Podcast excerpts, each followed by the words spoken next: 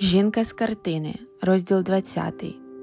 Дмитро був успішним юристом і в свої 42 роки вже досяг значного успіху в кар'єрі. Декілька років тому він відкрив свою практику і вже працював не на когось, доводячи і підвищуючи свій авторитет, а на себе. У нього вже сформувалася своя клієнтура за багато років, і більшість його клієнтів були успішними, заможними людьми, які добре платили за його послуги. Катя була виключенням з звичного кола людей, з якими працював Дмитро зазвичай. Проте, коли вона зайшла до нього в кабінет, і він подивився в її стурбовані і полохливі, як у маленького оленяти, очі, він відразу зрозумів, що зробить для неї все, що вона тільки попросить. Дівчина розлучалася і, судячи з усього, сумнівалася в чесності свого чоловіка. Що ж, для Дмитра це все не було дивиною.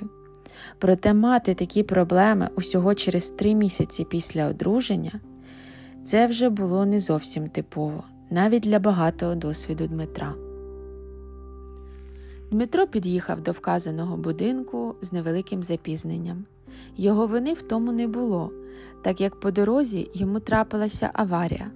2 легкових автівки врізалися одна в одну на повній швидкості. Виживших там не було. Видно, одне з авто виїхало на зустрічну смугу, що й закінчилося такою трагедією. Тому чоловікові довелося їхати іншим маршрутом, так як дорогу, ясна річ, перекрили. Вийшовши з авто, Дмитро майже побіг до вхідних дверей, які були привідчинені. Він взявся за ручку дверей і штовхнув їх вперед, одночасно гукаючи хазяйку дому.